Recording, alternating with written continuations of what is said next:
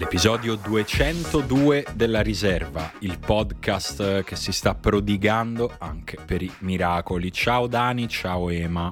Ciao, Ciao Simon. Simon. Eh, Oggi siamo una persona in più, eh. c'è anche c'è anche Luca. Allora, Ma meno male. Una meno buona male. e una cattiva notizia per i nostri ascoltatori. Comincio dalla cattiva. La cattiva Aia. è che abbiamo impiegato un'ora e sei Un'ora. minuti per iniziare a registrare per problemi tecnici. Insuperabili. direi. Quindi saremo un po' scarichi. E le- la notizia buona in realtà sono due. La, la prima è che non abbiamo mai bestemmiato comunque in un'ora e sei Mm. minuti. Perché?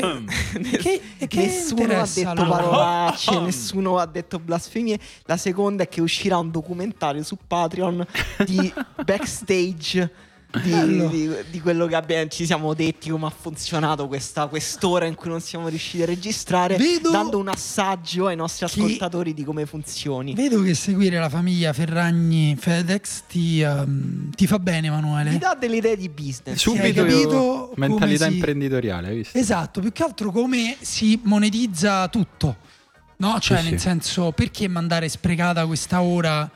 Lui subito ha preso il telefonino, ha iniziato a filmarti Simone mentre Sì, dicevi anche- tutte quelle cose Ho interessanti. anche usato una tecnica di regia particolare fatta di tutti i primi piani molto stretti su filtri Daniele, fatti che- apposta per te. Sì, sì. Bello, bello, bello. Vabbè, e comunque sappiate, amici della riserva, che questa è una prima volta dal punto di vista tecnico, quindi non cominciate nei commenti a dire ah no, si sente così, si sente cosà. Se volete, si sente così, altrimenti non la facciamo più la riserva, va bene? No, che no, mi sento di dire che è un po', mi, mi sento subito in sintonia con un noto allenatore toscano. Se volete la Juve che vince è questa, se non vi sta bene, vi guardate un'altra Eh, squadra, allora, va però, bene? Però lo dovevi fare con eh, la voce di quell'allenatore. E allora io, io ti chiedo, ma cioè, avere dei feedback comunque è importante. Allora, intanto si deve portare rispetto all'unica squadra italiana che si è vinto. Primo. No, che Unica? è- Cioè, Che si è vinto tutte e due?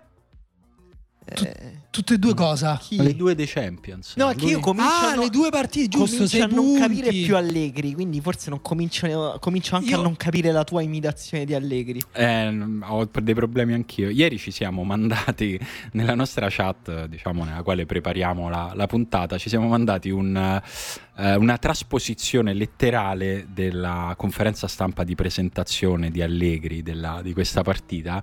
Per cercare di capirlo, cioè l'ho mandata io al, a- al voi per dire: Ma voi l'avete capito? E no, cioè, nel senso, No. sta raggiungendo dei livelli di, eh, di, di complicazione ne- che, che- che sono de- veramente illeggibili. C'è del nervosismo, diciamo, c'è un po' di nervosismo che forse inficia la qualità della comunicazione. Detto ciò, Beh, a Alla me fine. però sembra che questa comunicazione non sia così dissimile da quella che Solida. aveva quando se n'è andato via. No, non solida, perché comunque Allegri è stato allenato tanti anni in Serie A e faceva delle conferenze stampa, non dico normali, però via via l'ultimo anno, gli ultimi due anni alla Juventus è diventato, è stato un crescendo wagneriano di conferenze sempre più incartate, sempre più esoteriche pure. Cioè a me sembra che il livello di esoterismo dei discorsi di Allegri sia sempre più alto. Tipo un personaggio di un documentario di Werner Herzog in cui non sai più dove finisce la sua ossessione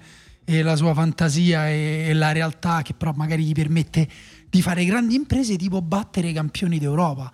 No, io volevo dire una cosa su questa... mh, cioè, al di là dei suoi discorsi, mi sembra che ci sia un, un- un tema generale, cioè un, un modo con cui i suoi discorsi si sono uniti poi al discorso comune, no? che ha fatto pure Tuchel, che ha commentato, ha detto, beh certo è difficile prendere ritmo con tre squadre che difendono così basse e al tempo stesso ha notato anche Tuchel il fatto che il Chelsea stesso abbia fatto una partita simile a quella della Juve contro il Manchester City proprio pochi giorni fa, perdendo però. E che... perché ridi? No, ho ripensato a una cosa che avevamo detto in una puntata vecchia della riserva Tipo abbiamo cominciato a dire tipo vabbè certo se ti metti basso a difendere non c'è soluzione per l'avversario eh, eh, se lo sai fare dicevi, quando tu dicevi tu che l'ha scoperto eh, ha scoperto che se la squadra avversaria si mette bassa dietro sì. e difende bene in aria hai come dire trovato il sacro graal del gioco del calcio. Eh, ma tu che l'ha scoperto che alcune croccantezze se le mordi dentro sono amare. Eh, ieri... Alc- alcune panature. Tu che eh, a, a, a, ha assaggiato per la prima volta in vita sua il famoso coso panato. Il caciucco sì. panato? Il, caci- il caciucco panato alla torinese però, cioè con una piccola variazione, con sopra la bagna cauda così ad ammorbidire. Però voglio dire, no, quello è un lato della faccenda che ormai conosciamo, cioè nel senso da quando Murigno veramente con l'Inter riuscì a superare il Barcellona di Guardiola e Messi, eh, poi è arrivato l'Atletico Madrid, poi il Chelsea di Di Matteo addirittura come dark horse impazzito nella competizione, la Grecia eh, che era il 2004 ci siamo abituati non possiamo uh, come dire uh, far, cioè pensare che sia una novità. Oh guarda che bravo Allegri ha scoperto che giocando in controvede magari non prendi gol e due o tre occasioni te le procuri e se non ti ah. capitano tutti sui piedi di Rabiot segni, perché poi appunto c'è pure da dire che la Juventus, eh, per me ci stanno anche differenze no? tra giocare così, eh, ci stanno tanti modi per giocare con la difesa bassa, l'Atletico di Simeone le ripartenze le preparava, qui c'è un'improvvisazione totale nelle ripartenze, quell'azione di Rabiot, tutti hanno notato il passaggio sbagliato di Rabiot, ma è, difficile giocare sempre in un contesto in cui devono essere i giocatori a analizzare tutte le informazioni che hanno intorno, a prendere decisioni complesse mh, da un punto di vista concettuale e anche tecnico. Ma e...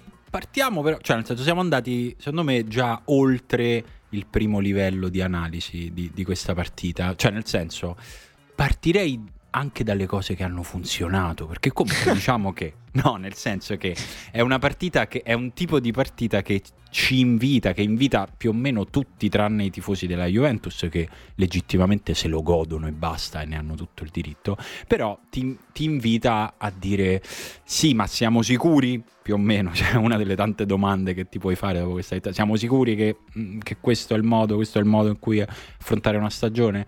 Ehm però, cioè, nel senso, c'è alcuni dati che secondo me non, non vanno affatto dati per scontati, cioè che fare questo tipo di partita, che non è una partita soddisfacente da vedere, che non è una partita sulla quale probabilmente edificare um, un, una serie di temi tattici che possano poi tornare utili durante la stagione, è comunque difficile farla questa partita. Io in questo momento nessuno di noi dava per scontato che la Juventus riuscisse a fare una partita così difficile, prima di tutto dal punto di vista della tenuta mentale per 90 minuti contro una squadra molto forte. Eh, considerato che in campionato la Juventus finora non era mai riuscita a restare dentro la partita per 90 minuti.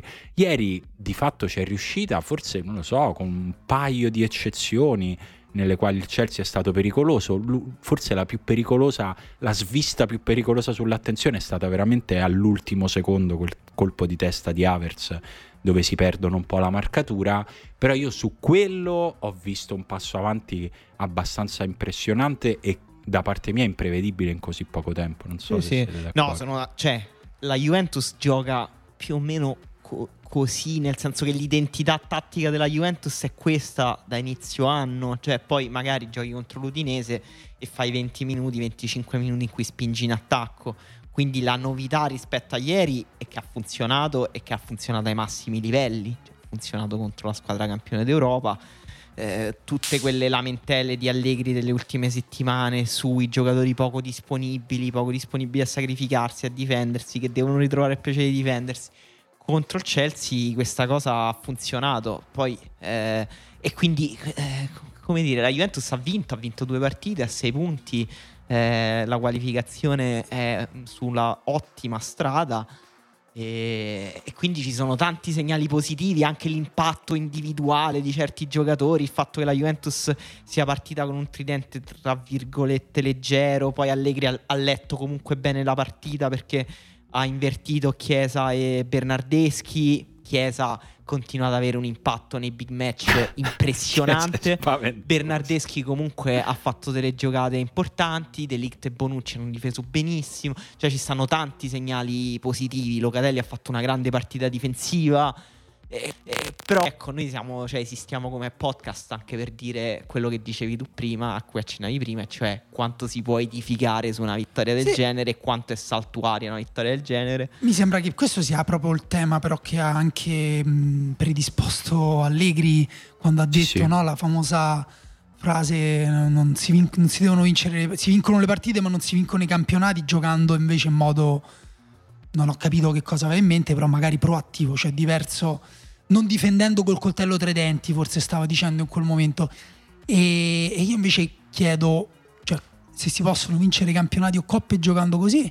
Cioè, lo vedremo già in questo weekend quando giocherà contro una squadra distruttiva più di quanto può essere la Juve che è il Torino, anche se distruttiva in modo diverso. Secondo me è interessante che eh, ieri questa vittoria sia consumata con Tuchel, perché secondo me Tuchel e anche Klopp precedentemente hanno eh, creato una nuova identità difensiva nelle squadre, nel senso che secondo me poi è difficile dire Liverpool è una squadra difensiva perché non lo è, il Chelsea magari un po' di più, ma comunque forse neanche il Chelsea è una squadra difensiva.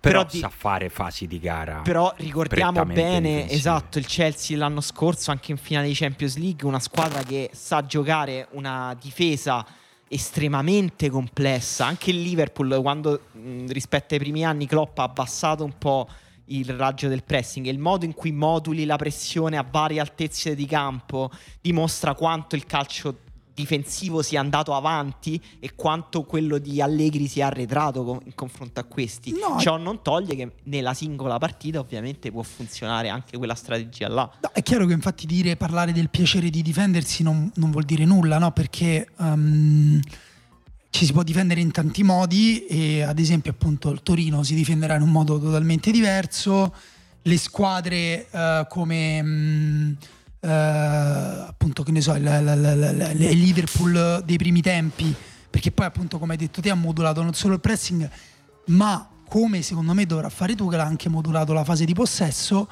uh, hanno comunque un, una difesa, cioè guarda il pressing che faceva il Liverpool sul Milan, è totalmente, cioè quella è sempre stiamo parlando sempre di difesa, però una cosa è difendere la metà campo avversario, un'altra cosa è difendere a ridosso della tua area, quindi Allegri non sta parlando solo di difendere, ma di difendere nella propria area, ma a me non è tanto questo, ripeto, che mi fa impressione, perché che sia importante difendere, siamo tutti d'accordo e tu puoi anche decidere voglio difendere nella mia area, vabbè, eh, basta che poi ti prepari contropiedi o che ti dice bene eh, o che i tuoi giocatori interpretano bene determinate eh, situazioni. Ma a me quello che fa un po' specie è a livello globale, cioè quindi appunto considerando che il Chelsea pochi giorni fa aveva fatto una partita altrettanto difensiva, considerando che il PSG con il City uh, è stato totalmente dominato ma è riuscito a vincere uh, con un risultato bugiardissimo, uh, quanto sia diventato ormai quasi scontato anche per squadre di alto livello rinunciare a, alla battaglia tattica, rinunciare al possesso, rinunciare a dominare l'avversario, ma dire ok, te tieni la palla, io eh, mi difendo, io eh, provo a ripartire, provo a fare delle fiammate. Eh, per me... Sì, ieri la Juve ha rinunciato platealmente al, al possesso palla. Sì, ma guarda, pure il Chelsea col, col City per me è stata una partita orribile. Poi ovviamente quella cosa lì la fai contro Guardiola, che sono anni che mette a punto come si apre una difesa chiusa negli ultimi... Poi è chiaro, è sempre difficile, però se c'è uno, è, è chiaro che è difficile pure senza centravanti, il City gioca senza centravanti, però in qualche modo uh, rischi che lui te la apre. Il Chelsea con Lukaku, lo conosciamo, uh, è chiaro che fatica un po' di più. Havertz pure è un giocatore verticale, diretto, a un certo punto gli è stata data una palla verso la fine della partita al limite dell'area che un giocatore, un vero trequartista, un trequartista, diciamo quelli che controllano la palla tenendola e muovendosi l'avrebbe stoppata, si sarebbe girato, avrebbe cercato il tiro, avrebbe cercato lo spazio. Lui ha fatto un tacco di prima per Lukaku che se passava per carità era l'assist del ciclo. Però, ha eh, però quante volte passa? Esatto, ha sbattuto su un difensore perché comunque era il tentativo di una giocata rapida, velocissima che contro le difese chiuse non passano. Però per dirti, a me pure quest'idea tipo, vabbè, ma col Chelsea senza Dybala, senza Morata, ma come vuoi andare a giocare? A, palleggiarci, a palleggiargli in faccia? Io, ricordo, io vorrei ricordare che il calcio che noi stiamo guardando in questi anni è influenzato da allenatori come Sarri che con l'Empoli in Serie A arriva uh, mister 33 schemi, tutto quello che ti pare a te e però sì, eh, prova a palleggiare in faccia squadre molto più forti, prova a contestare il possesso, prova a pressare e quindi... Sì, secondo me, secondo me se fosse iniziato meglio il campionato della Juve forse l'avremmo vista una partita diversa ieri, cioè secondo me in questo momento Allegri ha deciso di provare a fare tutto quello che poteva fare per il risultato, punto. No, ma a me poi figura, a me sta sa che su quello probabilmente può a, lì davvero costruire qualcos'altro, però se lui è, è evidente che da boh, tre settimane è entrato in modalità militare totale, serrare i ranghi, cioè è una comunicazione di un generale in guerra, non di un allenatore perché evidentemente questo è l'unico strumento retorico e dialettico che ha per sistemare qualcosa che gli è un po' sfuggita di mano in sede di eh, costruzione dell'identità di questa squadra durante l'estate. La Juventus ha iniziato, ha iniziato male, eh, lui una cosa sa fare probabilmente dal punto di vista eh, motivazionale che è questa qui e evidentemente ha ritenuto che venga prima questa e poi vengano eventuali correttivi dal punto di vista della, della strategia di gioco. E però mentre fa queste due cose che sono complicatissime perché le fai eh, comunque sotto gli occhi di tutti con la pressione che è giusto che ci sia sulla Juve e su Allegri e poi si ritrova pure contro il, contro il Chelsea senza Dybala e Morata che non è proprio una passeggiata. Quindi mm, io la partita di ieri mi ha fatto ripensare con un pochino più di elementi che ancora sono pochissimi, però una cosa che avevo in realtà già pensato forse prima ancora della prima partita di Champions, non so sulla base di cosa, ma che ho pensato, vai a vedere che quest'anno la Juve è una squadra che rischia di fare meglio la Coppa del campionato.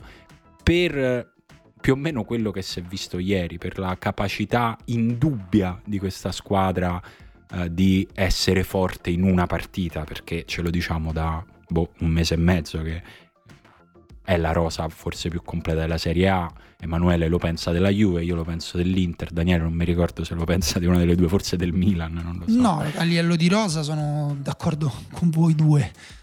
sì, siamo lì, insomma.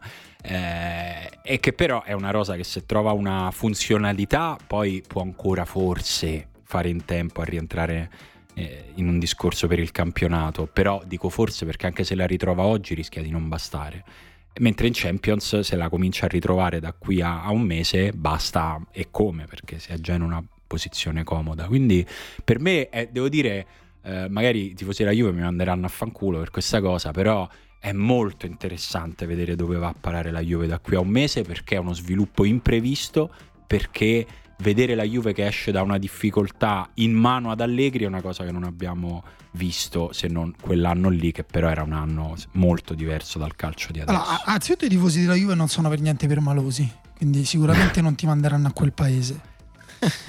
e, ehm, no, a me è piaciuto in realtà il discorso di Allegri prima della partita Uh, non la parte che ci siamo mandati noi che non ho capito, ma l'altra parte, quella sull'ambizione, quella un po' più semplice, che in parte, in parte sposa un po' il tuo, il tuo punto di vista e c'è una squadra comunque che in Champions può funzionare, cioè quel discorso lì di Allegri che è dobbiamo, giochiamo la Champions non per passare il girone, non per avere l'obiettivo di fare i quarti di finale, ma con l'obiettivo di vincerlo. Poi magari non ci riusciamo, però eh, l'obiettivo è quello là. E per me quello è un discorso sano, cioè il discorso più razionale che ho sentito fare ad Allegri dall'inizio dell'anno. Sì, forse quello è pure l'aspetto bello suo, no? Cioè eh, l'idea sì. comunque che...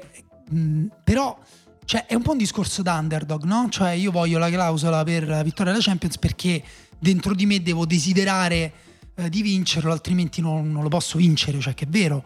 Uh, mi viene in mente la, invece quello che ha detto Florentino Perez, che è la Champions League, uh, non, non, interessa a nessuno Uh, se non dai quarti di finale, a cui uno potrebbe rispondere, eh, a, a, rispondere arrivaci ai quarti di finale, Florentino. Eh, vedi poi, che ti fa. poi puoi dirla questa cosa, prima ci devi arrivare perché se ti fai battere in casa dallo sheriff, però uh, il punto è che nel calcio, cioè niente assoluto, no?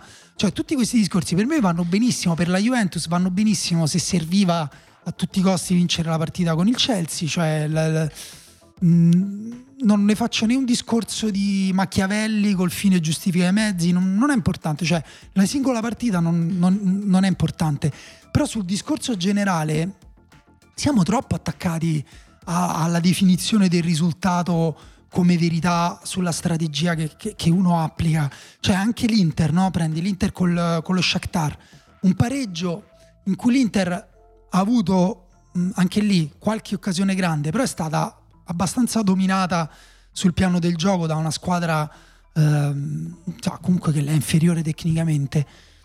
Cioè, non è che puoi dire tu, non è puoi dire vabbè, va bene, però io ho avuto tre occasioni grandissime perché cioè, allora semplifichi un po' troppo il discorso sul calcio, non il calcio, ma il discorso eh, sul calcio. Quindi secondo me sono tutti discorsi complessi perché ripeto, niente assoluto. Mm, non puoi de- definire io sono l'underdog sempre, perché sennò poi finisci, ti ricordi part- quell'anno in cui Mourinho allenava il Chelsea e, um, ed era un buon Chelsea, un ottimo Chelsea e, e doveva giocare contro l'Atletico Madrid e e ha iniziato a fare, che poi è una cosa che ha rifatto Simeone l'anno scorso, e ha iniziato a dire tutte cose tipo devono, loro sono fortissimi, ce l'ha visto i giocatori ah, che... La strategia di Mourinho e di Simeone però, continua. Benissimo, però poi eh, Mourinho mise in campo quella volta che era il 2014 se non sbaglio, 2014-15, mise in campo una squadra iperdifensiva che non, proprio non la voleva la palla, proprio non voleva toccare la palla e l'Atletico vinse senza neanche sapere bene perché in, par- in una partita non giocata eh, praticamente dal, dal, Chelsea. Cioè, non, bisogna stare attenti secondo me con, con l'utilizzo della retorica e, che poi diventa strategia calcistica però, capito? Perché ripeto... Sì, perché è un attimo che te la porti in campo poi quella retorica. Eh, te la porti sempre in campo, però appunto te la porti in campo e dici vabbè non c'ho Di Bala, non c'ho Morata, ragazzi stringiamo i denti, Bernardeschi punta centrale, eh. Sì, va bene, però poi non è che appunto non è che puoi costruire su questa cosa qua, puoi costruire secondo no. me non puoi costruire troppo, non puoi vincere il campionato no, no. in Italia, anzitutto. Dal punto di vista tattico non puoi costruire niente, probabilmente lui spera che si possa, che, che la base di entusiasmo, di confidenza che ti porta eh, che ti porta a questa vittoria possa essere utile poi a costruire il resto che devi costruire. Eh, chiudendo sulla Juve perché se no non facciamo in tempo a parlare di nient'altro, comunque io mm, sono rimasto molto impressionato dalla prestazione di Bernardeschi, che mi sembra uno che è molto più presente a se stesso rispetto, rispetto a boh, un anno fa, forse, o due anni fa. Cioè, non era scontato che lui facesse quella partita. Tu però invece hai parlato dell'Inter, eh, che eh, si trova in una situazione adesso nella quale bisogna tenere i nervi saldi, nel senso che eh, il gruppo del, dell'Inter è quello che uh, ha attirato l'attenzione un po' più di tutti perché c'è lo sheriff in testa con 6 punti, 2 vittorie, Real Madrid con 3 punti, l'Inter è terza a pari punti con lo Shakhtar, c'è tutto il tempo di recuperare e anche il modo, sostanzialmente l'Inter con 10 punti passa questo girone, vuol dire vincere 3 partite e ne deve giocare due con lo Sheriff e un'altra con lo Shakhtar, quindi non stiamo parlando di niente di impossibile, ma di difficile. Eh, però l'Inter ce l'ha la, la forza, la rosa per fare qualcosa di difficile. Però si è messa in una posizione scomoda, che non era l'inizio preventivato di questo girone, e adesso deve stare, deve stare attenta perché al prossimo passo falso poi è in una situazione veramente di spalle al muro che sarebbe abbastanza ridicolo visto il sorteggio di questo girone, devo dire. Io, io, apro solo una piccola parentesi invitando tutti a recuperare il video dell'allenatore dello Sheriff che commenta la vittoria Bellissimo. contro Real Madrid.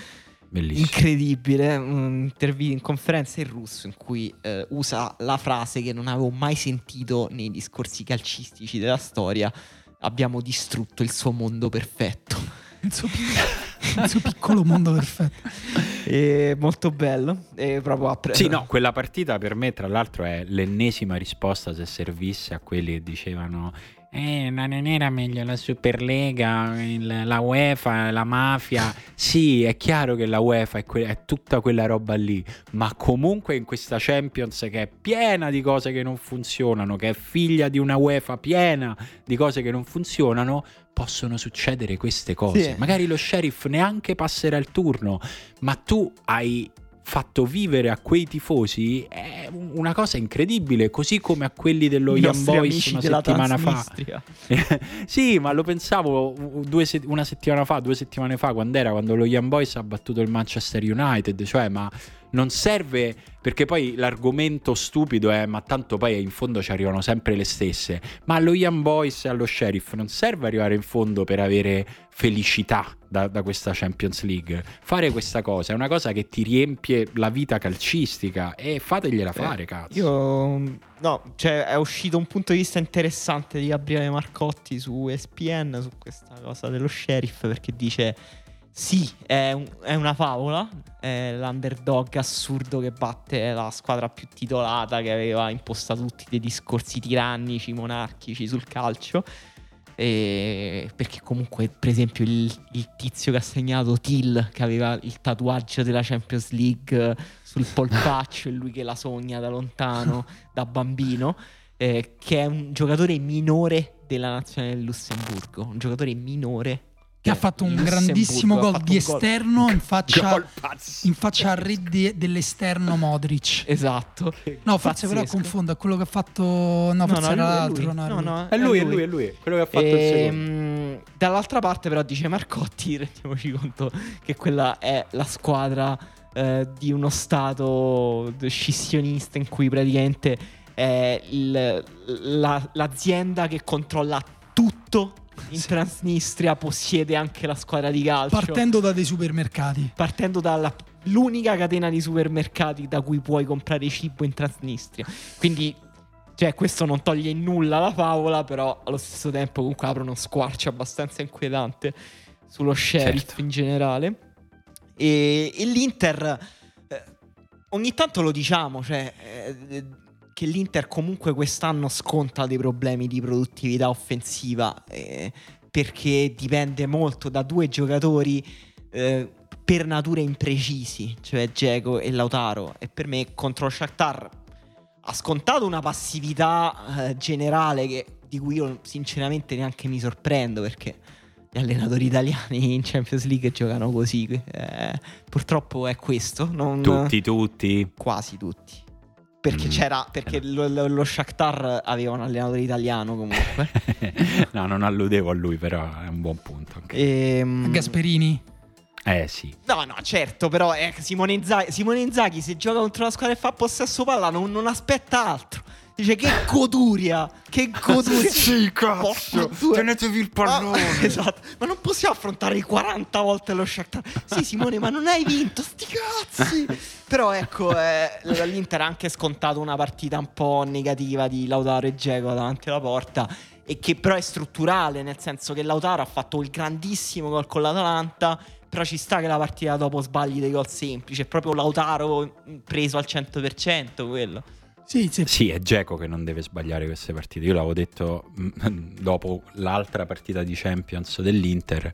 Se Geco sbaglia queste partite, l'Inter sbaglia la Champions. Non, ci- non c'è una grande escursione per me fra queste due affermazioni. Sì, eh. ovviamente il fatto che Shakhtar e, Ma- e Real abbiano perso punti con lo Sheriff significa che se l'Inter ne facesse 6, mettiamo, e non mi sembra un'impresa impossibile, certo Mm. dovrei fare più del 30% del possesso palla con lo Sheriff, mi auguro, eh, parti fondamentalmente con 3 punti di vantaggio nel, nel tuo girone, è come se fossi partito a, settembre con 3 punti di vantaggio e, mh, su ognuna delle due, quindi insomma è piuttosto eh, messo bene, secondo me messa bene secondo me la situazione dell'Inter nel girone.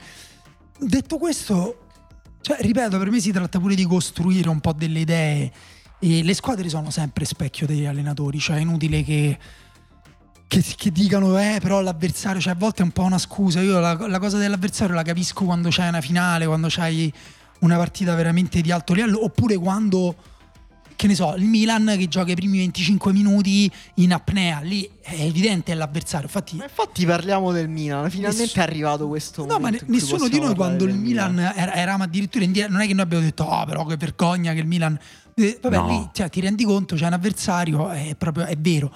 Però in questi casi sembra un po' una scusa, no? Perché eh, cioè, la Juve avrebbe giocato così pure se il Chelsea ehm, non, non, avesse fatto nulla per schiacciarla nella sua metà campo. Il Chelsea, io l'ho detto, col City ha fatto quella partita là, ma perché il City ti costringe a fare quel tipo di partite. Quindi, secondo me, ripeto, non c'è niente di assoluto, però non possiamo manco prenderci per il culo e partire sempre dalla base de- de- del risultato. Che tra l'altro, ripeto, cioè, ma questo io lo dico con questo tono polemico perché se voi leggete i giornali oggi, cioè, sembra che la Juve non dico abbia vinto la Champions per, per procura, non lo so, se batti il campione in cap tipo come nella box. hai, come MMA, eh, adesso, la cintura de- della Champions esatto, League. hanno preso la cintura della Champions League dal Chelsea. Uh, però veramente cioè, sì, no, la, la, narrazione su questa cosa è stata cioè, veramente da stendere un velo pietoso in metà delle cose che ho letto c'era ah e allora intanto gli inglesi ci fanno di nuovo un bel più o meno questa era e non, non, se ne può più. Cioè, nel senso, ragazzi, sì, abbiamo vinto gli europei contro l'Inghilterra. Non è che questo deve farci diventare delle persone orribili in ogni discussione. È ripartiamo da qui. Adesso una squadra italiana ha battuto una squadra inglese. C'erano in campo alcuni giocatori, però cioè, basta, basta, perché sennò davvero diventa, diventa ridicolo il modo in cui si commentano, eh, si commentano le cose. E, um, il Milan. Andiamo sul Milan perché sennò ci, ci, ci perdiamo, ci perdiamo i pezzi. Un'altra grande questa... partita per noi vecchi cuori rossoneri. Eh, il Milan, ragazzi, continua a fare allora, possiamo dire che ha avuto il peggiore inizio possibile, cioè sommato tutto quello che è successo in queste due partite e considerato contro chi fossero queste due partite, inizio peggiore che si può immaginare per tornare in Champions League dopo tanti anni. Ma dici sul piano dei risultati o delle prestazioni? No, no de, di quello che raccogli a fronte delle prestazioni, no? Cioè, nel senso, prestazioni secondo me in crescendo, eh, e però veramente ti dice un po' tutto male, perché io sinceramente ho pochi demeriti da dare al Milan per il fatto di avere zero punti. Ma proprio pochi pochi. Eh, sì, è vero, però è vero pure che in Champions è molto importante secondo me la gestione degli episodi, dei momenti, i dettagli, comunque la, che si commettono ingenuità e la partita si incastra molto male per il Milan perché poi da, contro un avversario che fatica ad attaccare difese schierate, ha faticato tantissimo. A un certo punto sembrava quasi scontato che il Milan riuscisse a fare un risultato positivo di qualche tipo e alla fine comunque il rigore eh, mi ci metto anch'io non c'era è un brutto rigore se, cioè da tifoso del Milan se prendo quel rigore mi ammazzo tutto vero eh, però ecco, sì, sfortuna, però anche un po' di ingenuità. Ecco, l'ingenuità è proprio il sì, tipo di cosa che certo. paghi quando ritorni in Champions. Sì, io penso però che appunto siano anche partite importanti da cui si può imparare, da cui può imparare qualcosa in maniera diversa, no? Da Liverpool magari impari eh, la gestione dei momenti e mh, mm, la concentrazione anche dopo che, che, che sei tornato in partita, anche dopo che sei riuscito a sopravvivere ha un inizio, secondo me, quello veramente violento. E magari con l'Atletico impari anche la gestione dell'emotività in altri contesti. E tutte queste cose te le puoi giocare al ritorno. Cioè, per me la cosa con cui esco da, da queste due partite è che se il Milan al ritorno fa i punti con il Liverpool e o con l'Atletico, non è così assurdo. Certo, il Liverpool può giocare meglio per me di ha giocato con il Milan la partita di Andrata. L'Atletico a me sembra questa squadra qua. Il fatto che il Milan se la possa giocare con l'Atletico in questo momento, eh, non ti dico sì, ai quarti di finale, non lo so. un brutto periodo di forma, eh, però vabbè.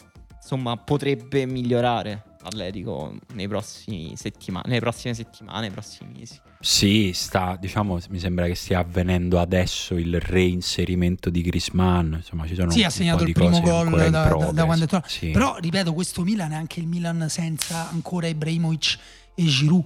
Cioè non abbiamo ancora sì, visto... Sì, no, ma infatti è tutto, secondo me, super incoraggiante. Eh, il punto è che è proprio perché è incoraggiante, proprio perché il Milan eh, sembra continuare a costruire le basi per fare una stagione importante anche in queste partite difficilissime. Eh, sarebbe un peccato se poi non, non, riesci, non, non, riesci, ad andare avanti in Champions perché per, per via di queste, di queste, partite dove le cose, le cose ti hanno girato male. Cioè il Milan eh, meriterebbe di provare a, a, ad andare avanti in Champions. Non so se lo meriterà più dell'Atletico, vedremo qua, come giocherà le, altre, le prossime quattro partite l'Atletico Madrid, però è stato un po' crudele sì. no? vedere l'Atletico Madrid andarsene con tre punti e aggiungo che per me eh, al di là del singolo errore noi insomma lo, lo sapete non parliamo veramente quasi mai degli errori arbitrali eh, un mio amico romanista mi ha rimproverato perché in gran riserva de- di lunedì non abbiamo parlato del, di tutto il discorso arbitrale sul derby di Roma, eh, ma noi insomma non ne parliamo neanche quando abbiamo magari delle opinioni o dei pensieri o delle sensazioni da tifosi. In questo caso per me c'è un, un dato che va oltre il singolo errore, il fatto che c'è un arbitro che ha dimostrato più volte di essere un arbitro mediocre a questi livelli che è Shakir e che continua ad essere un arbitro che la UEFA assegna a partite importanti. Questo, questo tipo di cose sono quelle che poi svuotano di senso tutti i discorsi di rinnovamento del calcio, della UEFA, di Ceferin. Questa roba è il migliore spot per la Superliga eh, perché è inaccettabile. Io inaccettabile. volevo sottolineare anche un po' le prestazioni individuali di alcuni giocatori del Milan perché, vabbè, tutta la linea difensiva secondo me benissimo. Leao è da impazzire, cioè eh, è un giocatore mh, mm, veramente pochi hanno meno senso di Leao. Eh, cioè nel senso che No, quello che ha meno senso alcun... di Leao, secondo me, è to- come è cresciuto Tonali. No, però Lea... pure Brain È che Leao, se, se, ti stupisci se la prossima partita non fa niente, ma niente intendo, no. non fa niente, di niente, di niente. niente eh, eh no, invece in questo caso ti spacca la traversa con una rovesciata. No, pazzio, ma pure, pure, il primo gol, insomma, c'è un giocatore che, che, con degli strappi incredibili e, e, che in questo inizio anno comunque secondo me è cresciuto, è sembrato cresciuto un po' nella sua presenza nella partita per intensità, però insomma eh, la, le potenzialità che fa intravedere poi ti fanno impazzire rispetto alle sue prestazioni e a centrocampo effettivamente forse si apre un po' anche un tema comunque un po' lo vedo in giro, e cioè eh, devono giocare Tonali e Benasser titolari, visto che, che Sie non è più in grandissima forma. Ma eh, domandona. Forse finché non, non, si capisce come va a finire la storia del, del rinnovo di contratto, sì, che secondo me qua mi, mi, sbilancio, ma poi mi faranno una pernacchia. È già chiaro come finisce questa storia del contratto. Cioè, mi sembra che si sta solo portando in avanti il momento in cui sarà, sarà chiaro a tutti. Però eh, sì. che si vuole quei soldi lì, il Milan ha deciso che un certo tipo di operazioni non le fa più. Eh, quindi mi sembra difficile che, si, che ci si venga incontro. A me stupisce sempre cioè, il fatto che da una parte i tifosi si schierino totalmente con la dirigenza, quindi ad esempio io capisco Ehm, nella singola partita magari anche mh, mm, criticare la prestazione de- de- del giocatore, però che si è veramente stato il giocatore più importante l'anno scorso del Milan, anche se se ne dovesse andare, cioè, mh, mm, secondo me non, non, sarebbe giusto cancellare il, buon ricordo che dovrebbe lasciare. E perché? Perché poi fondamentalmente ci sono anche delle scelte della dirigenza, ma dall'altra parte mi sembra assurdo che la dirigenza non riesca a vendere. Cioè, mm, adesso, beh, per carità, sono sei mesi, però magari, sai, ti metti d'accordo col giocatore, fai uno di quei rinnovi propedeutici a poi venderlo, gli prometti che lo vendi a una cifra eh, umana, ma almeno fare veramente 20-30 milioni per un...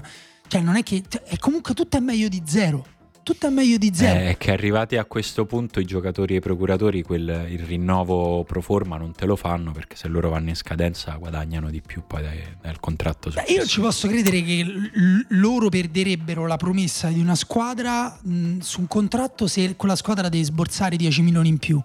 Cioè, non. Eh, non, però non allora ne, ne, arriva spesso... un'altra, ne arriva un'altra, io offri, offri gli stessi soldi. Non ci credo che se c'è solo una squadra dietro che lo prenderebbe.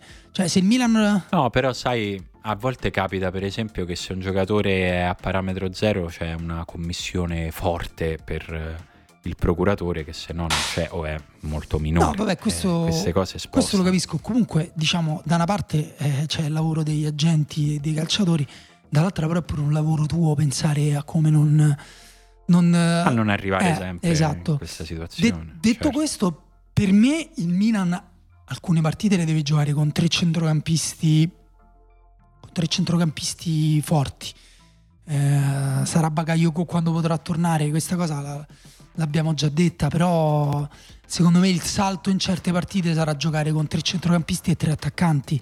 Il fatto è che per ora non ha avuto un tridente autosufficiente e l'altro giocatore che è impazzito per quanto è cresciuto da un anno all'altro è Brain Diaz. Cioè non puoi pensare adesso di giocare senza Brain Diaz, senza Brain Diaz in quel posto al centro. Vi ricordate che eravamo scettici o comunque me la collo io sta cosa io ero molto scettico del fatto che lui potesse prendere eh, le funzioni di, di, di Cialanoglu. Sì, no, no, colliamocela tu, cioè anch'io. Eh, le, le, ha prese in maniera diversa, che è un giocatore diverso, però sta facendo talmente bene che è impensabile giocare senza di lui. Però per me se rientra Ibrahimovic e rientra in forma, te devi giocare con lui al centro e due lati che entrano in aria quando lui si abbasta magari Brain Diaz eh, mezzala, non lo so, ti devi inventare qualcosa, però um, o Brain Diaz gioca su un lato e sull'altro Rebic che va dentro, però devi, devi, provare secondo me ad aggiungere un centrocampista perché secondo me quello che gli è mancato non è solo la qualità dei giocatori, ma anche proprio da un punto di vista tattico due centrocampisti centrali contro certe squadre secondo me sono pochi.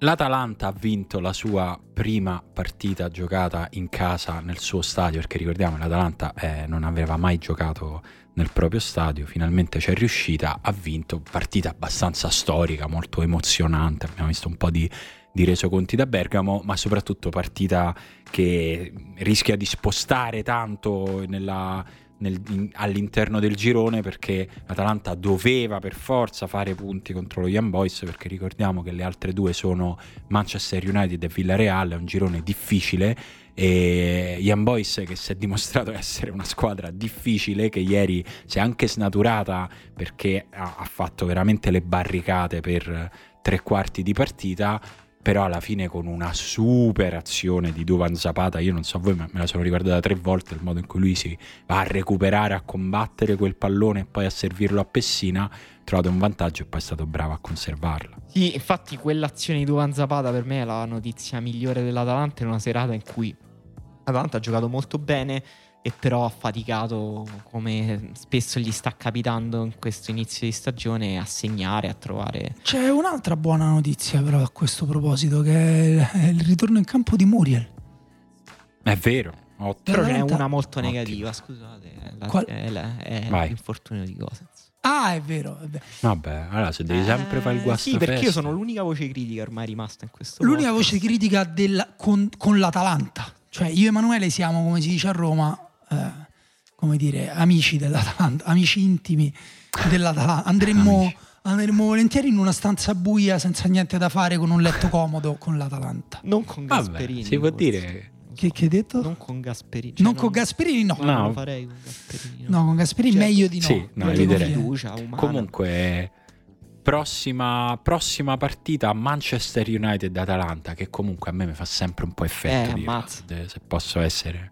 E immagino anche a- ai tifosi dell'Atalanta, forse ai giocatori già meno, però fa effetto e fa ancora più effetto in positivo il fatto che l'Atalanta va a giocare a Manchester da prima in classifica nel suo girone con 4 punti.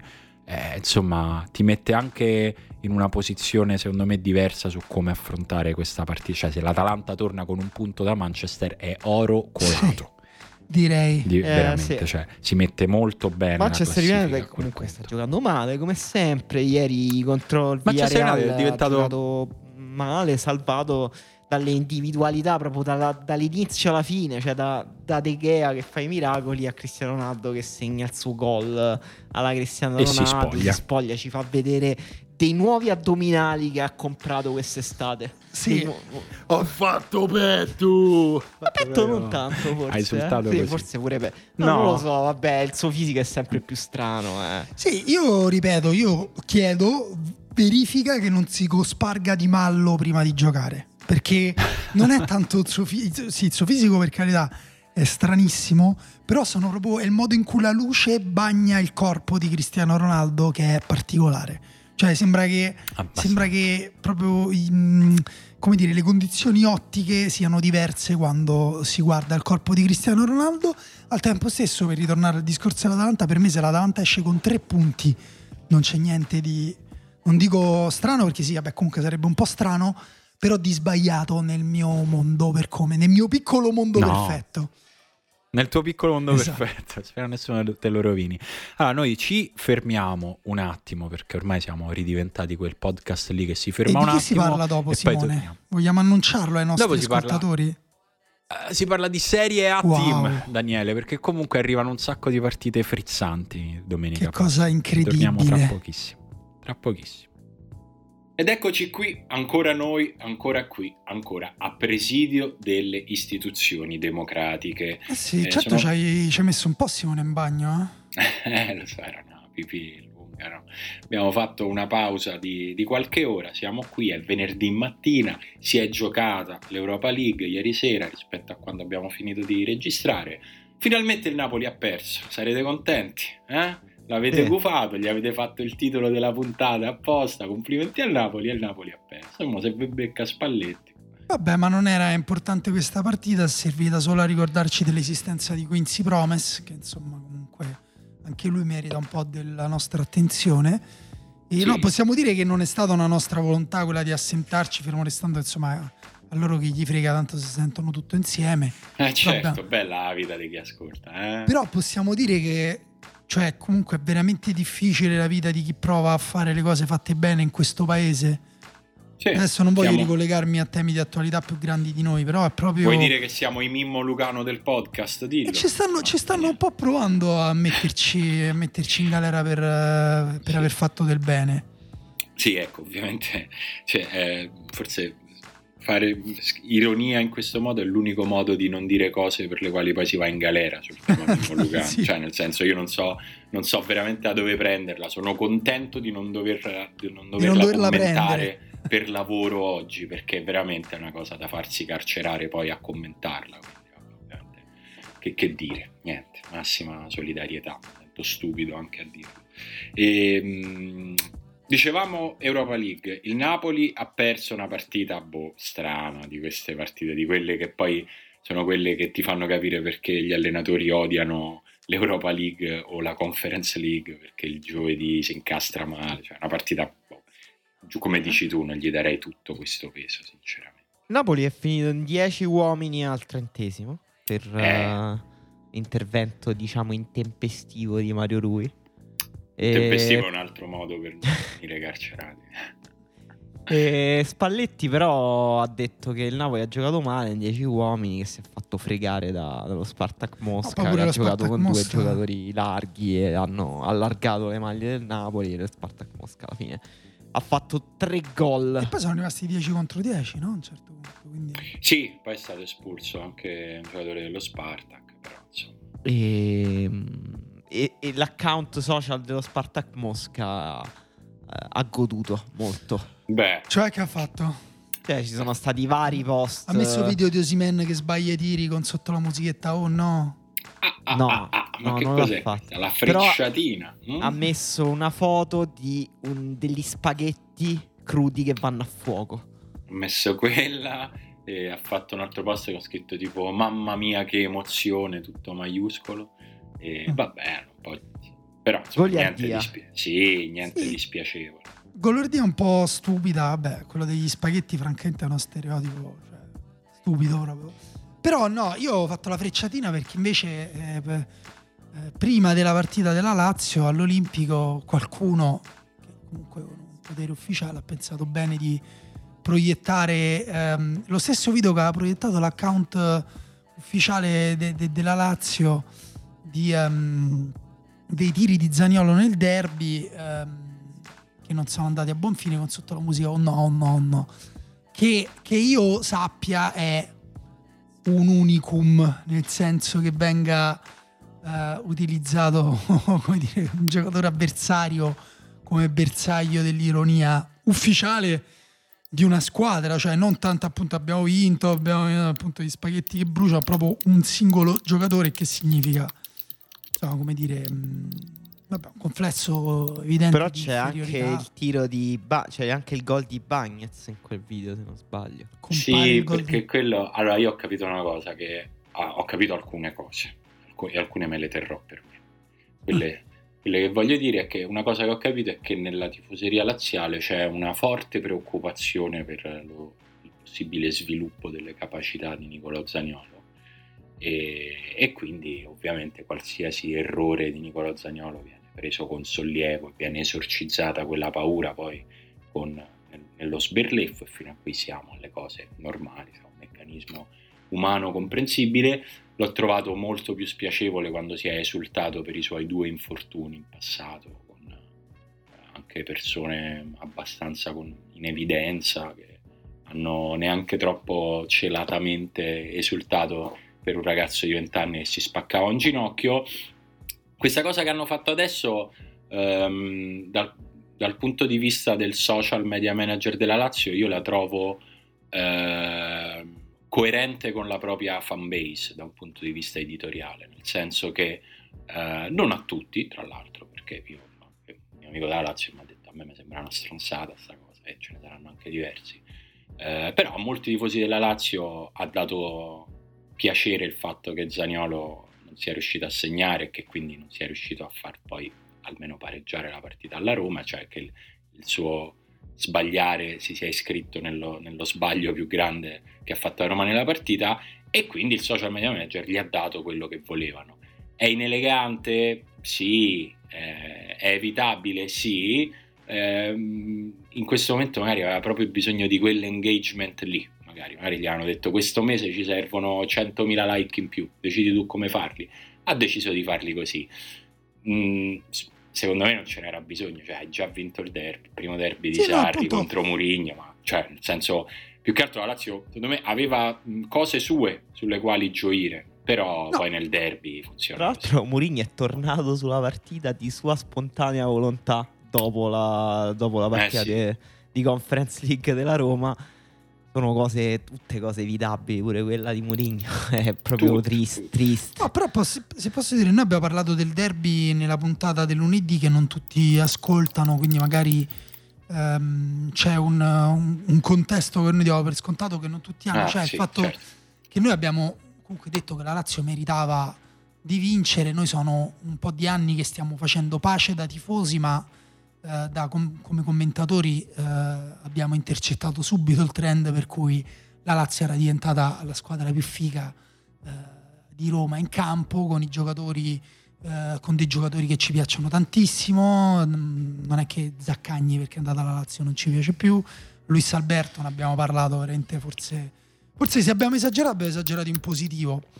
Però tanto le cose sono andate bene in campo quanto sembra che non che fuori mh, qualcosa a livello proprio emotivo sfugga a tifoseria, a dirigenti, a tutti, cioè anche la abbiamo commentato brevemente la coreografia con scritto Roma con il font, quello che ha usato anche la Roma con eh, la Roma squadra con il colore giallo e, mh, e non lo so, è strano, è strano come se nel derby di Torino la, Ju- la Juventus fa- facesse la coreografia, la coreografia con solo scritto Torino. Sì, sono girati No. diversi meme in questi giorni su questa, su questa faccenda.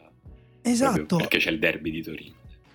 Però, come dire, è, è evidente che c'è un, um, un, uh, uno iato, uno spazio, un gap uh, incolmabile tra quanto è figa quando gioca quella squadra e quanto è poco figa fuori.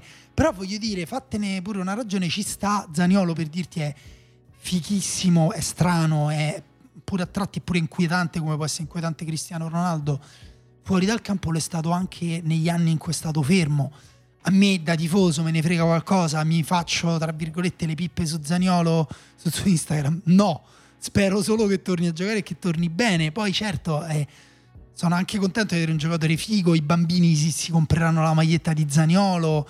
Faranno invece- il gesto del pacco al parco.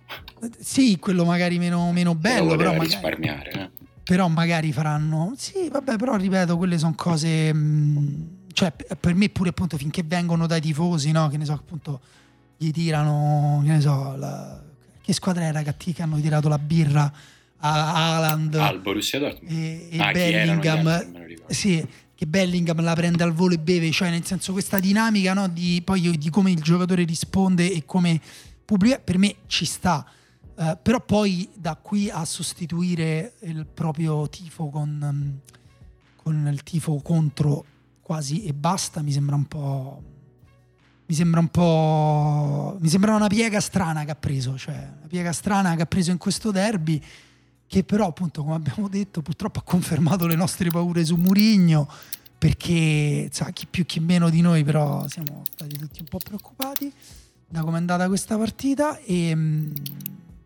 e al tempo stesso però noi abbiamo pure detto come non è che la Lazio sia uscita super, uh, super positiva comunque come dire con solo cose positive dal derby ecco insomma quindi no, no, no. vabbè un derby che ha eh, secondo me mostrato più i limiti che i punti di forza di entrambe le squadre e deciso però da secondo me da un maggiore controllo sia mh, mm, come dire, di concentrazione cerebrale, di lucidità tattica e di controllo palla della Lazio.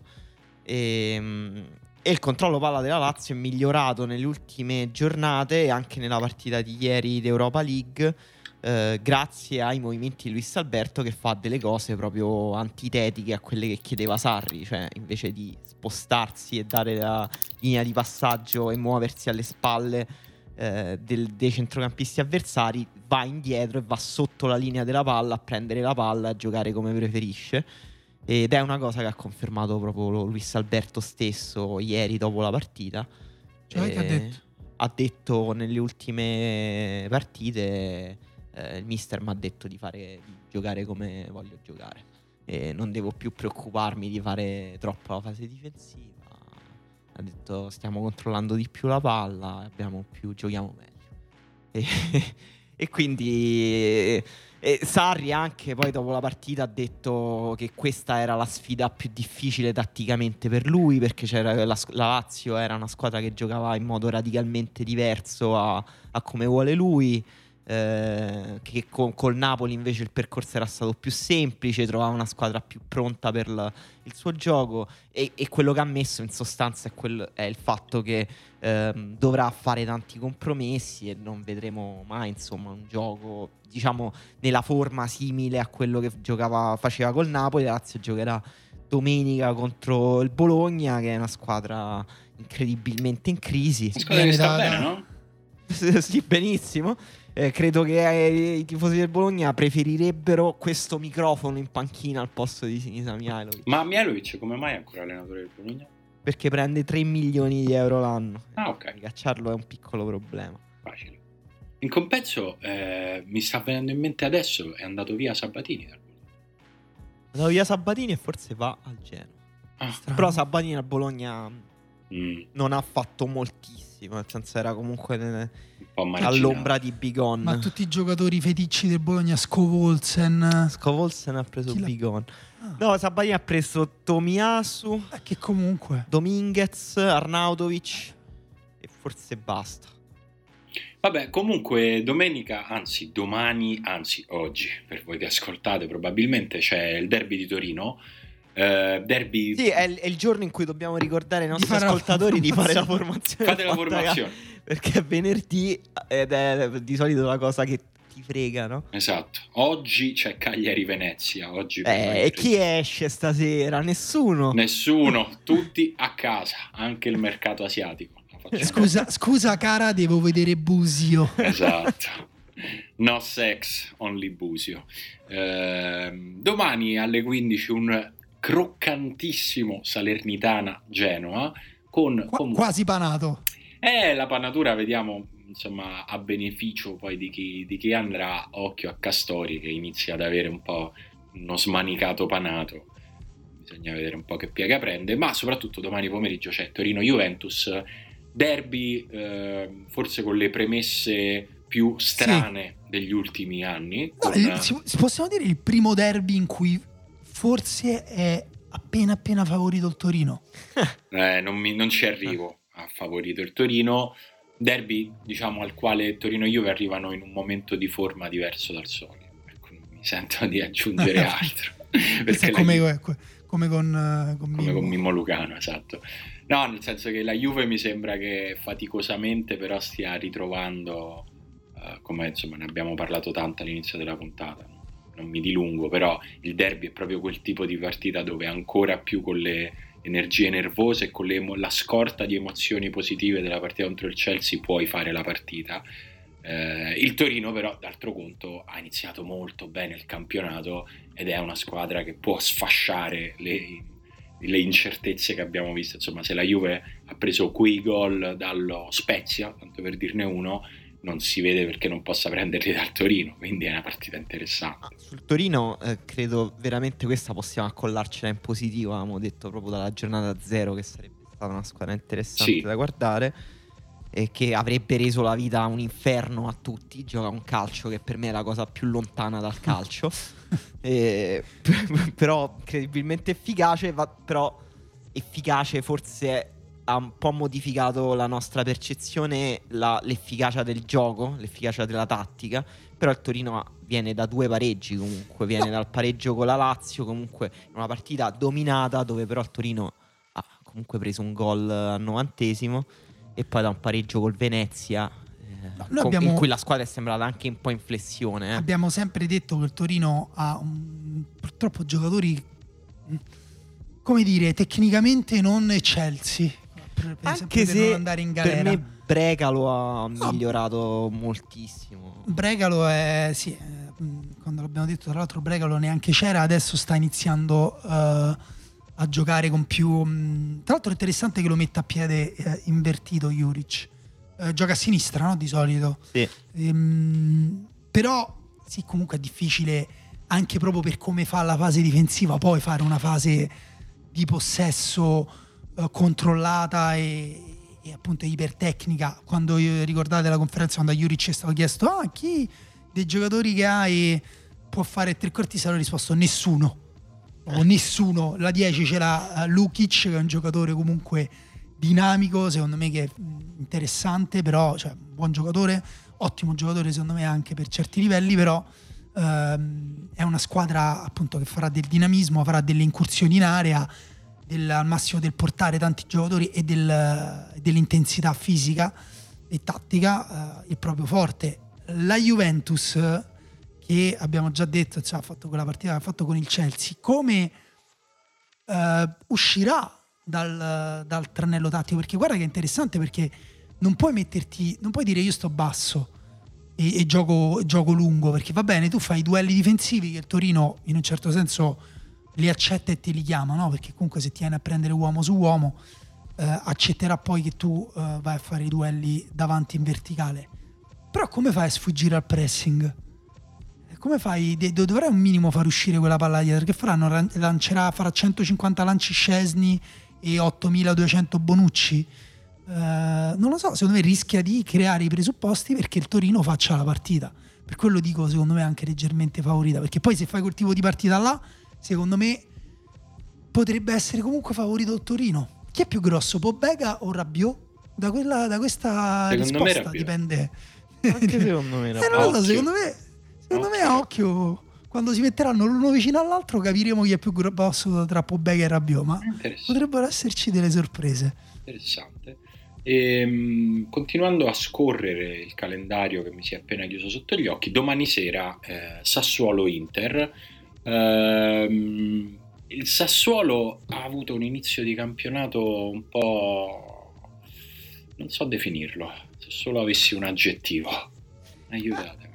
Eh, mm, secondo me un po' eh, sta scontando ovviamente il cambio di allenatore e sta scontando parecchia fragilità difensiva, ma anche sfortunato per me. Inizio di campionato sfortunato, in eh, cui ha perso dire. delle partite che comunque non avrebbe dovuto perdere.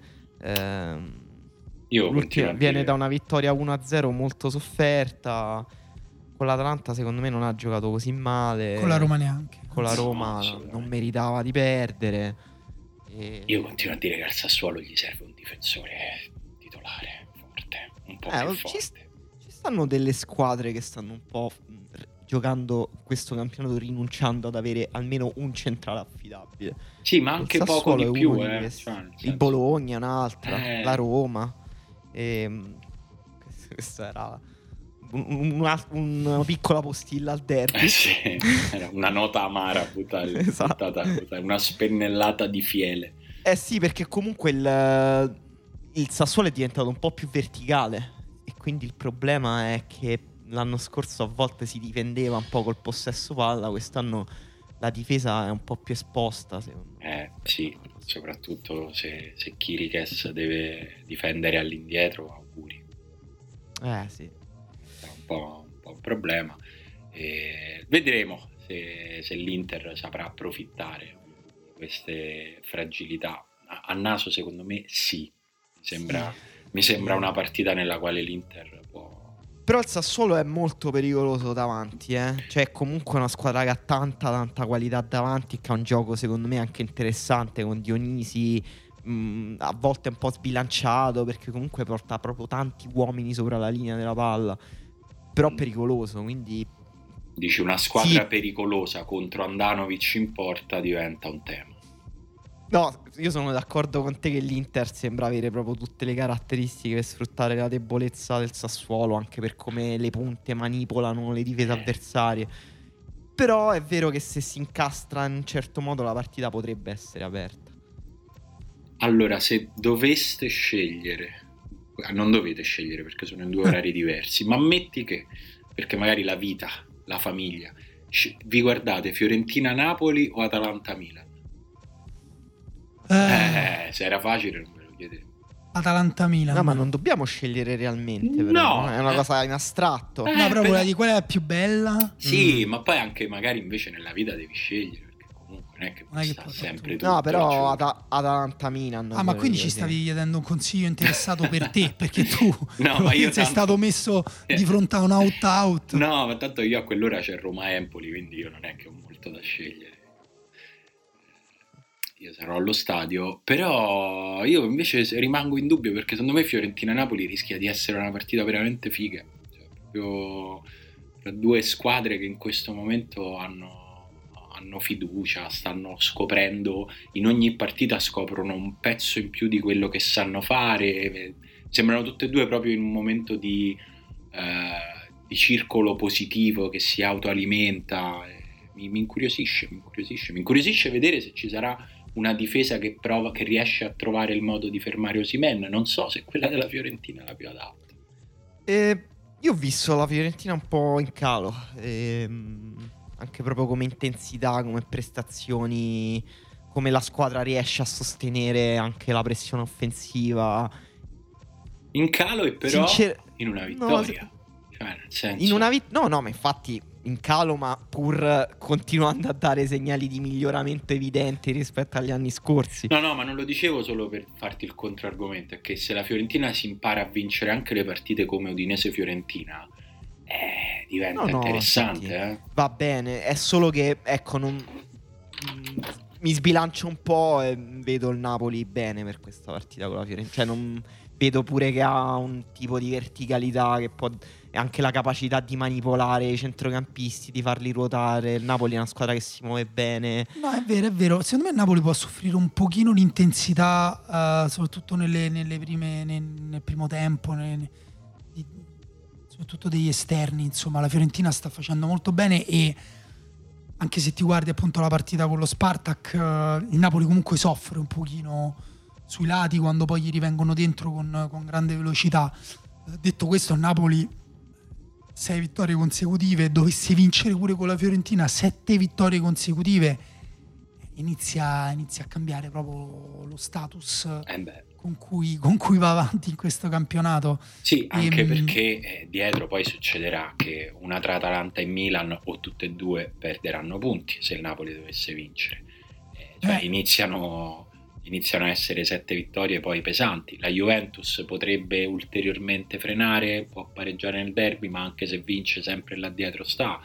Insomma, sì, sono d'accordo con te che sia per il numero di accumulo di eventuali vittorie eh, e sia per il peso di questa partita contro una squadra che a tutto quello che abbiamo detto finora, se il Napoli vince pure questa, prima della sosta, fra l'altro.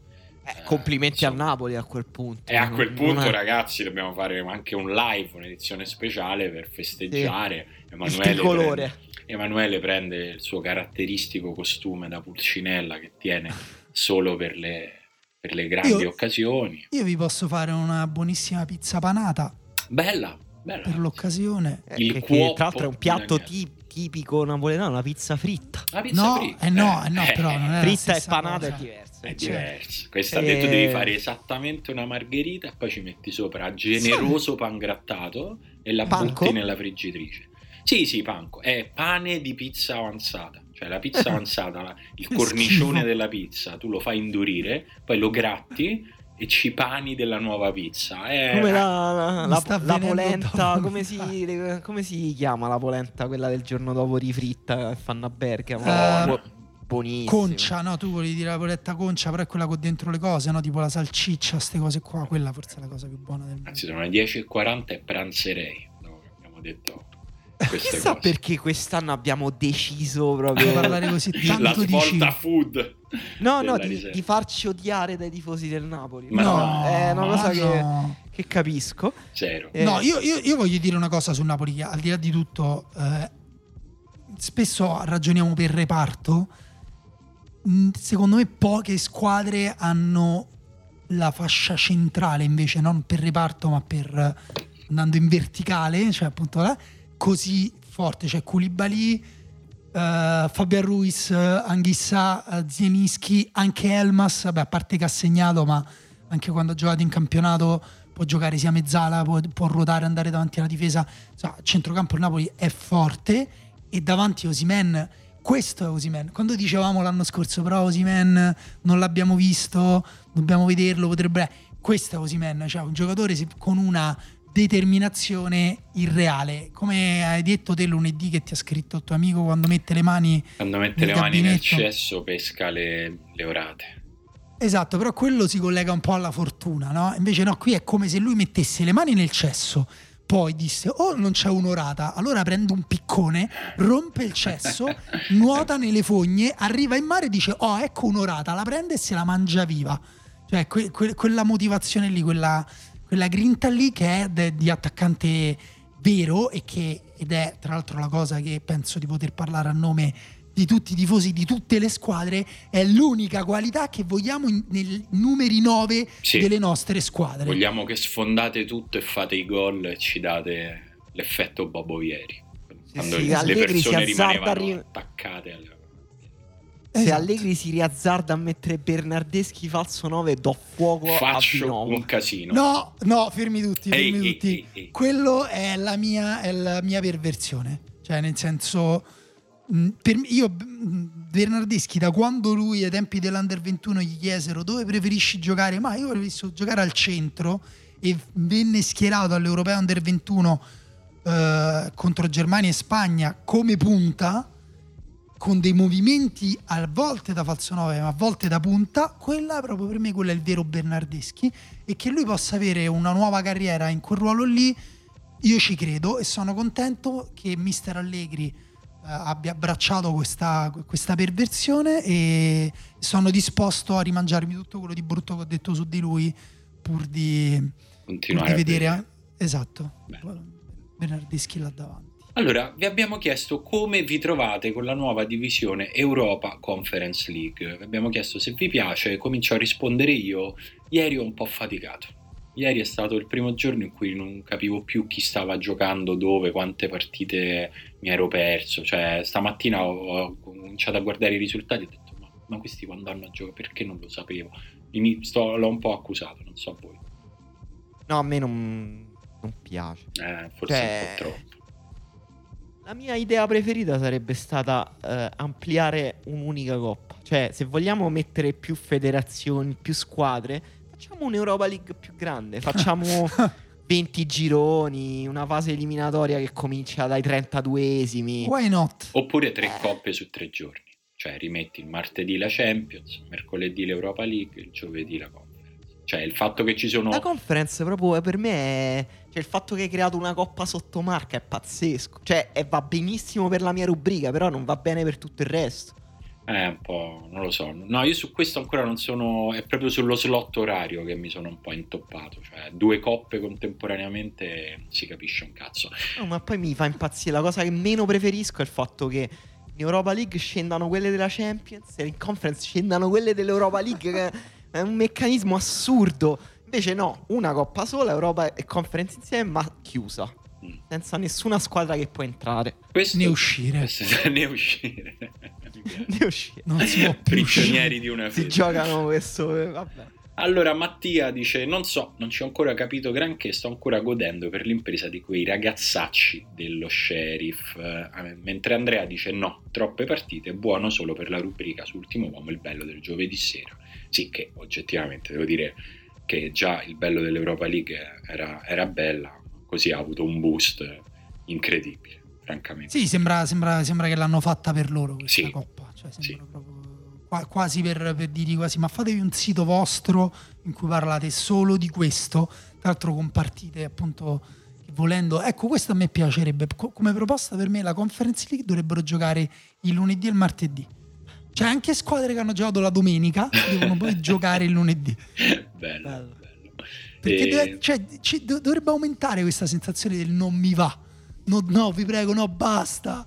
Le squadre devono andare a giocare con quello spirito là. Luigi dice: Regà, sono ancora ubriaco da ieri sera. Chiesa, fammi tuo. Eh, Ieri intendeva la partita Sì, della certo. Juve ci sta, ci sta.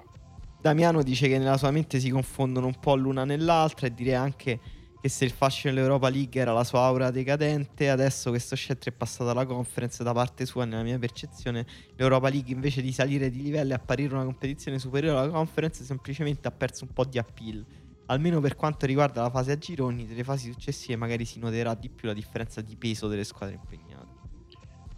Una cosa che dicono in molti, Marco, Giorgio, anche altri dopo, è sull'identità visiva, cioè tutti si chiedono perché l'hanno fatta così simile alla, all'Europa League, la conference che sembra proprio l'Europa League, Quindi potevano sbizzarrirsi un po' sull'identità sia delle co- della Coppa che proprio della diciamo, brand identity del, del torneo, Eh, forse dovevano perché tutti ce lo stiamo chiedendo.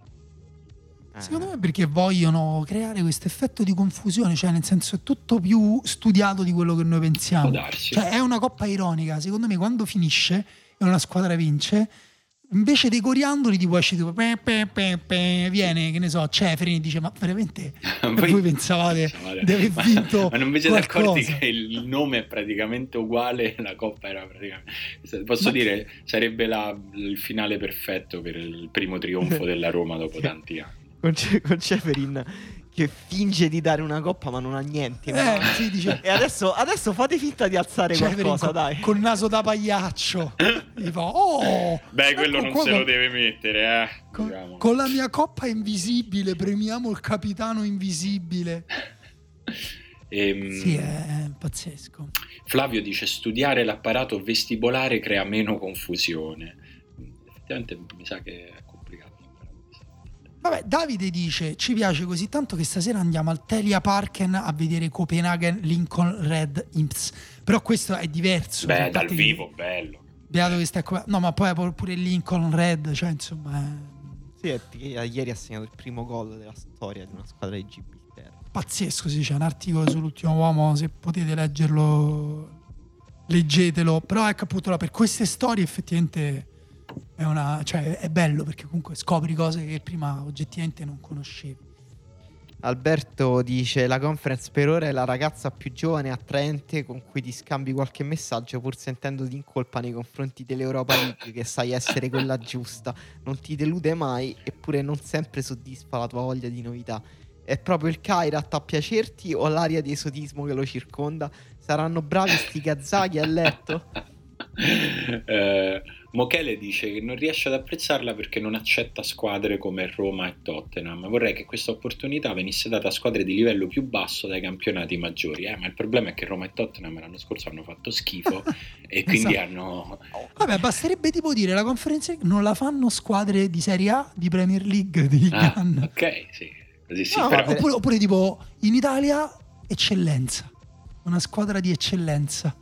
No, il problema come sempre è sempre la Premier League perché poi è, appunto il Tottenham ieri aveva Kane, lo Celso, era ridicolo. Eh, Kane ha fatto, è entrato, ha segnato tre gol in 19 minuti, era, sì, per, completamente fuori scala. Eh, come sempre, la soluzione è sempre chiudere la Premier League. Brexit.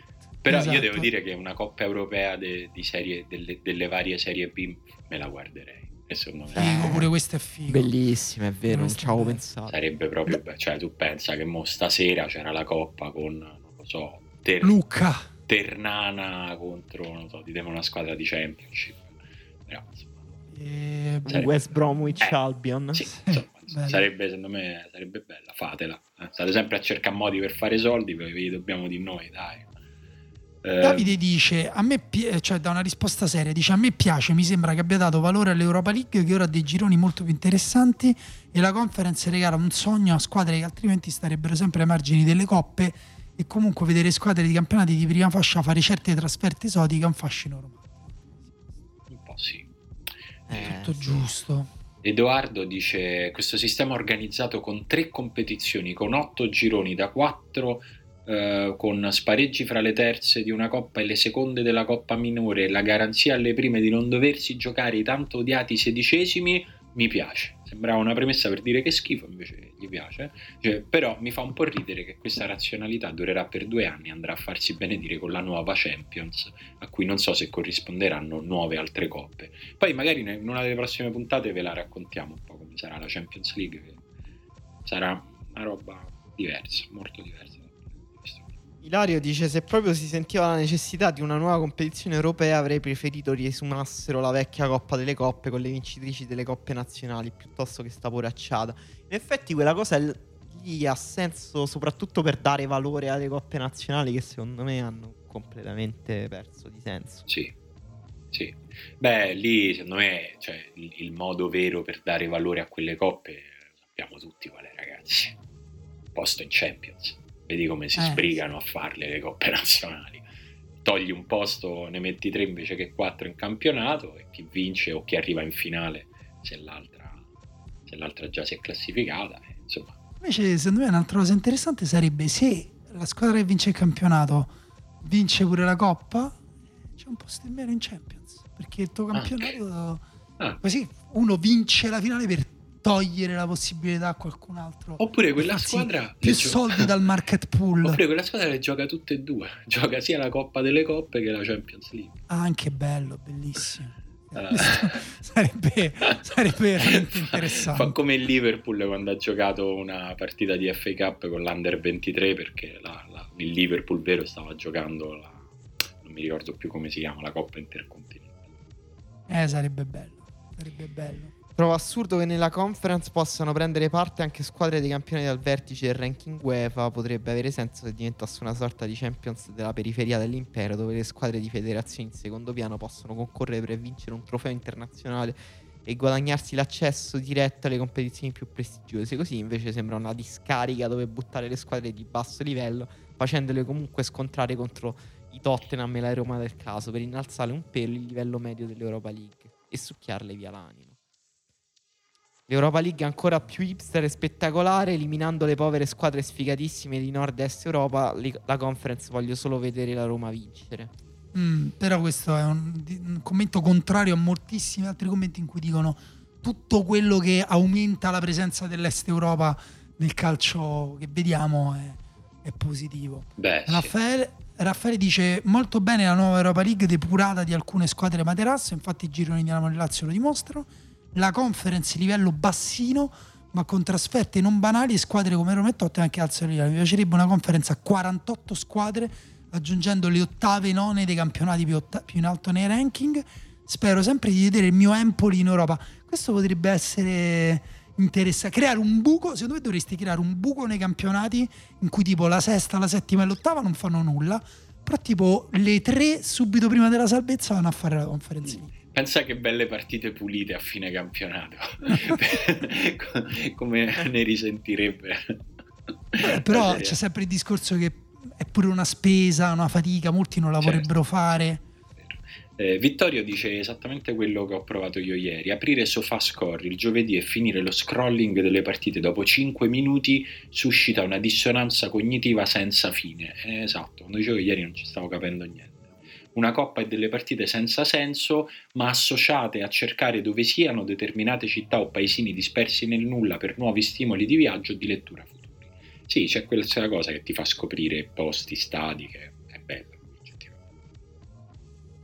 Io direi che possiamo anche chiuderla qui con Sì. la scoperta di nuovi posti, di nuove cose. D'altra parte è il nostro lavoro farvi scoprire cose nuove. Abbiamo fatto scoprire la pizza panata oggi. Esatto. Cosa ci riserverà il futuro? Chi esatto. sa. Eh, Abbiamo anche rivelato chi vincerà il campionato di nuovo. abbiamo rivelato il vincitore. Chi, chi- chi era? Il Napoli. Napoli. sempre. Ah, Napoli, sempre, sempre Napoli. No, beh, no, però detto il. Napoli se batte la Fiorentina. Abbiamo messo una clausola. Napoli se batte, è vero, è vero. Ok, Non è sicuro, ci diciamo. sto, ci quindi. sto, me la collo, questa me la collo. Altrimenti se pareggia è arriva quinto. Questa è la, la È forbice. brutto. La forbice è questa. No, voglio rimettere un po' di negatività così i- gli amici napoletani che dicono gliela stiamo tirando, quando abbassi le aspettative, poi cioè il tifoso vuole che gli altri gli dicano che va male, capito? Così non c'ha l'ansia da prestazione. Però se glielo Sì. dicono troppo si offende. Esatto, pazzi. appunto, infatti stavo pensando proprio a questo. siamo pazzi.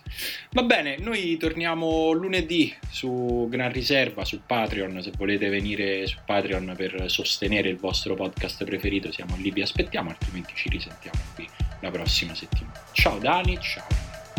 Ciao. Ciao.